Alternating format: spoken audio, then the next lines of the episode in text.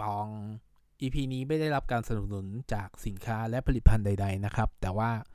จะต้องขอพูดถึงเนื่องจากว่ามีการทำคอนเทนต์หรือว่าการสร้างคอนเทนต์ที่ค่อนข้างน่าสนใจมากๆนะครับ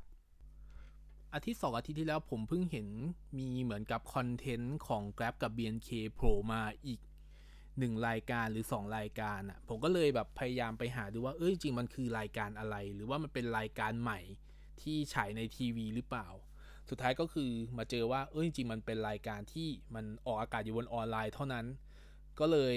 ลองดูตัวเนื้อหารายการ แล้วก็ผมพบว่ามันค่อนข้างน่าสนใจ แล้วก็มันก็ผูกกันกับตัวที่เป็นโฆษณา Grab ที่คุณเตือนนวพลออกมาแล้ว ตอนช่วงประมาณ 3-4 อาทิตย์ที่ผ่านมา แล้วก็ตอนนี้ยอดวิวทะลุไปประมาณ 9.2 9.3 ล้านวิวแล้วนะครับ ผมย้อนกลับไปตัวโฆษณา Grab นิดนึง เพราะว่าจริงแล้วตอน EP ประมาณ EP 3 EP 4แหละที่เป็นผมพูดถึงตัวโฆษณา Grab ไปแล้วรอบหนึ่งตอนนั้นมันเป็นช่วงเริ่มต้นเฉยๆ แล้วก็ผมเห็นเทรนด์แล้วแหละว่าเออคนค่อนข้างชอบมาก แล้วก็ส่วนตัวผมเองก็ชอบตัวเนื้อหามันเหมือนกัน แล้วก็พอหลังจากที่โฆษณาออกไปปั๊บด้วยในแง่ของการใช้ media การลงเงินอะไรเงี้ยด้วยเออมันก็ทำให้ตัวคอนเทนต์เองมีไปถึง milestone ที่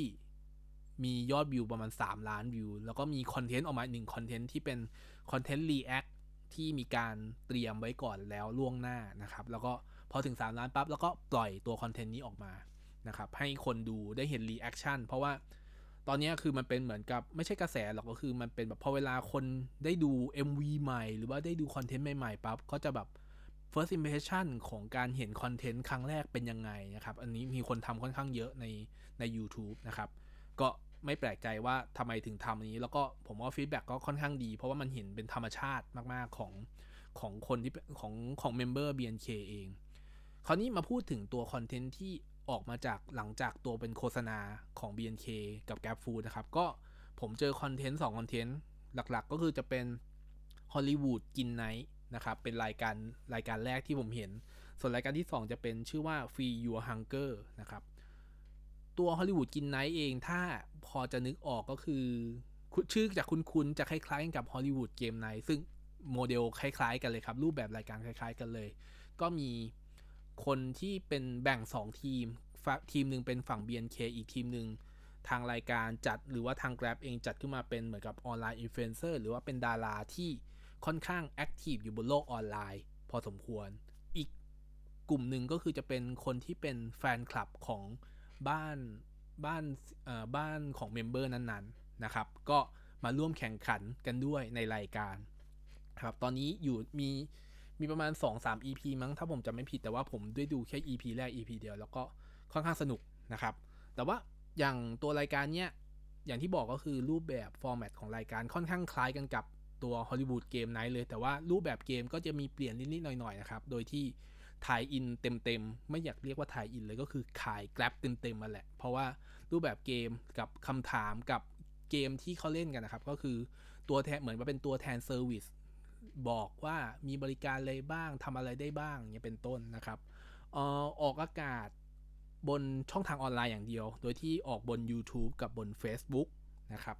อันที่ 2 ตัว Free Your Hunger อันนี้ออกแค่บน Facebook อย่างเดียว อันนี้รูปแบบจะคล้ายๆกันกับตัว Victory BNK นะครับที่แบ่ง member ออกเป็น 2 ทีม แล้วก็แข่งเกมกัน โดยที่มี hostมีพิธีกรก็คือคุณดีเจอ๋องนะครับสองรายการนี้มันดูเหมือนจะมีความทับซ้อนกันในแง่ของ โอเคมันเป็นรายการเหมือนกับเป็นวาไรตี้เกมโชว์ทั้งคู่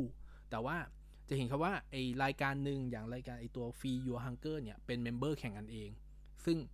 เอ่อ target ก็คือชัดเจนว่าเป็นคนที่ติดตามแฟนคลับรู้จัก BNK อยู่แล้วนะครับ แต่ว่าอย่างฮอลลีวูดกิน Night เองอะจะกลุ่มจะค่อนข้างขยายมากกว่าตัวที่เป็น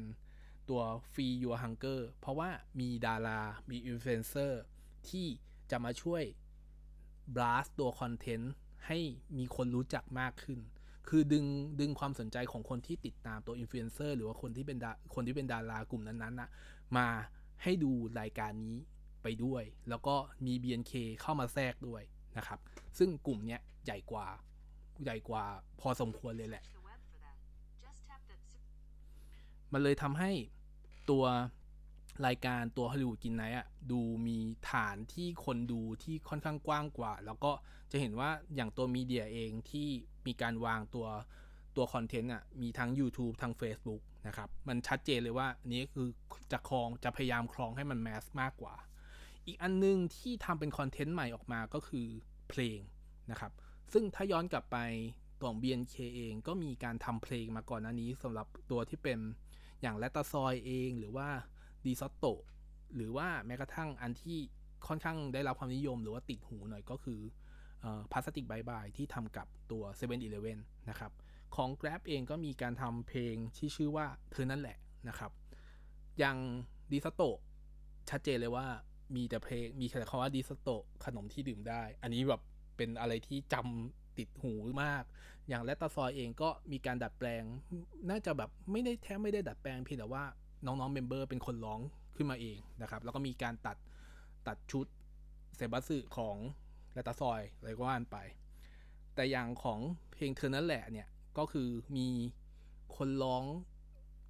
ค่อนข้างหลากหลายคำว่าหลากหลายหมายถึงว่าไม่ได้มีแค่คนที่เล่นในโฆษณาอย่างเดียวเท่านั้น แต่ว่ามีน้องๆทั้งรุ่น 1 รุ่น 2 ผสมกันมาร้องในเพลงนี้ด้วยนะครับผมนะไม่แน่ใจว่าประมาณน่าจะเซมบัสึก็คือ 16 คนประมาณนั้นเหมือนกันนะครับ พอมาพูดถึงว่าตัวเพลงเนี่ย มันก็เป็นอีกกลุ่มแล้วคือ เพลงยิ่งทำให้คอนคอนเทนต์เพลงมันทำให้แบบคนฟังมันเวลาฟังมันฟังซ้ำได้ง่ายขึ้น แล้วก็ ถ้ามันติดหูมันก็ติดหูได้ง่ายกว่าในการที่แบบจะเป็นดูคอนเทนต์นะครับก็เหมือนกับอารมณ์แบบเบสของ b นเคเองก็คือการโชว์ performance แล้วก็